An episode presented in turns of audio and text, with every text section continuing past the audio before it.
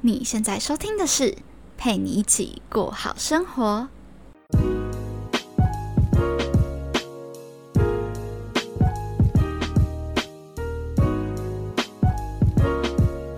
Hello，在另一端收听我节目的你，这周过得还好吗？我是今天节目的主持人佩君。大家有没有觉得今天声音比较不一样呢？特别的细腻，特别的精致，还有我的口水声。那是因为我换了新的麦克风啊，耶！好开心哦，我真的超级开心。我没有代言这支麦克风，但是我真的很想跟大家分享它的好处，就是因为我之前的节目都是用 iPhone 七录的。那其实我自己本身在听我自己的音频的时候是没有太大差别，因为没有比较嘛。但当我从我自己的节目跳出到别人的节目的时候，我就会觉得有差，就是环境的噪音什么的。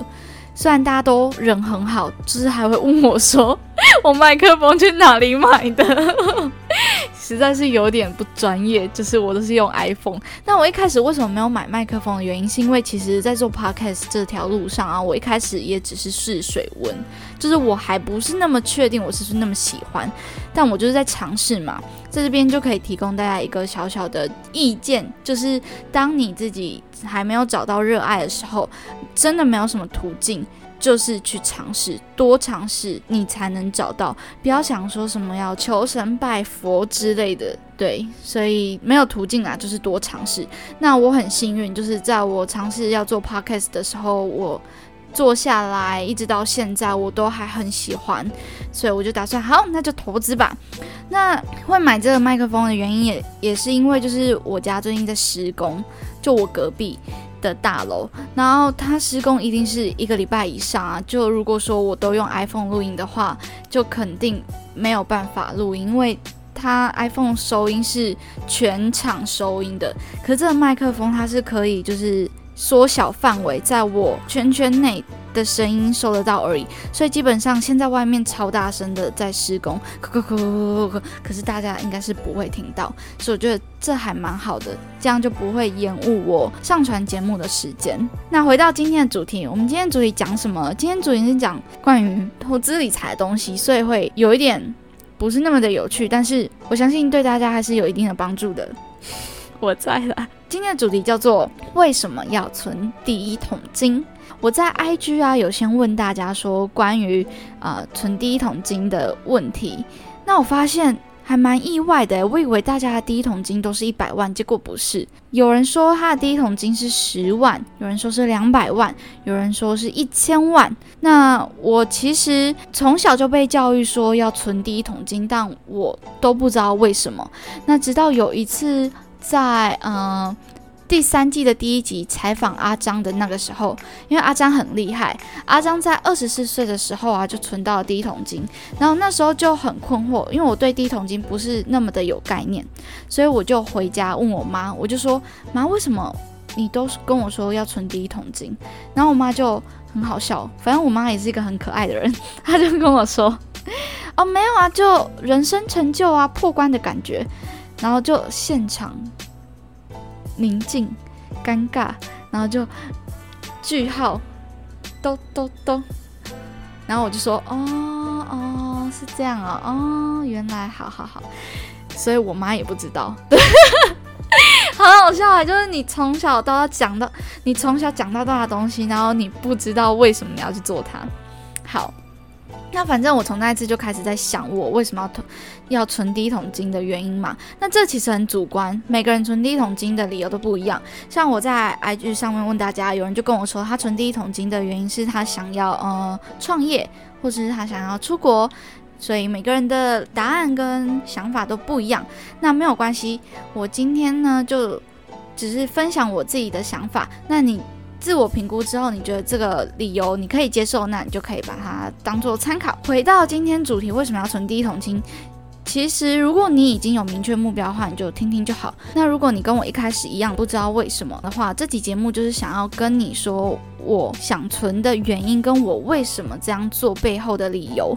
那相信收听我节目的老朋友就知道，我的节目主要是分享投资理财和自我成长的东西。那如果你还没有追踪我 IG 的话，赶快去 IG 搜寻 PG PG 一零三零，我会不定时的在那边分享一些投资理财的小资讯哦。那我为什么会提倡在大学的时候就开始学投资理财的东西呢？那是因为我们年轻就是本钱嘛，越早开始时间就越长。这件事情让我们在复利效应的结果当中有着很大的优势。所以如果你不投资的话，你的钱就是死的。投资的目的就是要去杠杆出更大的财富跟资源嘛，对吧？所以尤其是脑袋和技能，我在第一季的节目当中就有提到，最好的投资就是投资自己的脑袋，投资自己也是一个很棒的杠杆方式。那讲了这么多的投资，应该就不难猜出我想要存第一桶金的目的。没错，就是投资。那当然，这绝对不会是终点。投 存到一百万，应该也没有办法让我退休。对，必须在不断的累积你的资产嘛。所以一百万只是一个一个坎儿，一个坎。我不知道我为什么要卷舌，就是一个坎。对，那设这个一百万的意义何在呢？我就举投资股票和自己的脑袋为例好了。你想想看哦，如果今天你本金很小的情况下下场投资，有钱人的一千万放在那边一趴不动，也吊打你在那边十万杀进杀出。所以可见就知道。本金的大小其实对于你在杠杆时候的结果有着很大的差距，所以如果你的可动用资金，就是你的投资资金啊，还不到十万的朋友，就不要想太多，就先存钱，真的就是努力油门给它踩下去，存钱赚钱再存钱。但也不是说你你还没有达到一百万你就完全不投资。不是要你说哦，傻傻的把那什么八九十万啊存在银行定存，也不是这样，而是说你可以慢慢的分批的把钱投进去股票市场里，然后至少让你的第一笔钱可以复利的下去滚。但再次强调哦，即便你钱准备好了，你还是必须要做好五件事情才能下场投资：一、正确的观念；二、健康的心态，三紧急预备金，四专业的知识，五自我风险的评估。紧急预备金啊，一定要在你下场投资股票以前先存好的。那实际我以我自己为。范例好了，我会先把基本的开销，什么生活费啊、房租啊、水电费啊这些必要的先扣掉之后，剩下的钱一部分分给我的梦想账户跟投资账户。那如果还没有存到紧急预备金的朋友，要记得还要再拨出大半部分的钱存在紧急预备金上面。那因为我自己是已经存到了，所以那个账户就是不要动了，就不要去动它。放着就好了。那再次强调，紧急预备金有三大不要：一、不要借朋友；二、不要拿去投资；三、不要拿去存储蓄险。对，好，那另外梦想账户是什么呢？就是有人把它称为想要账户或是欲望账户，随便你当一个名称称啊。对，那这个账户呢，其实就是让你在短期内达到的一个需求，那就像是你的手机啊，或是电脑，或是眼镜。什么之类突然坏掉，但是又很急需，你总不可能又再从你的基本开销里面拿钱，因为那个基本开销其实就是不多不少的符合你的生活支出，不可能再从那边拿钱，不然你就会没饭吃。所以这个梦想账户其实就是要避免这种事情发生嘛，比方说临时家里有什么漏水啊，或是出了什么状况可以拿出来用的，对。那投资账户呢？我自己是拿来自我投资跟投资股票。这个账户如果还不足十万的朋友，建议啊是把大部分的比例拿去投资自己的能力跟知识，培养自己更多或是更专精的技术，然后可以赚到更多的钱，把你的本金变得更大。因为我刚刚说嘛，你投资就是为了杠杆出更大的财富跟资源。那如果你在本金小的情况下，假设利率六趴好了，你赚钱累积本金的速度啊，其实是远不及你拿这笔钱去投资自己的一个专业技能所赚来的钱的那个金额和速度。对，那今天呢，节目的重点帮大家整理一下，就是如果你不知道你为什么要存第一桶金，那也有考虑投资的朋友。建议是把这个第一桶金当成一个门槛标准。那达到这个门槛可以干嘛呢？不能干嘛？好，没有啦，就是可以有两点成就，好不好？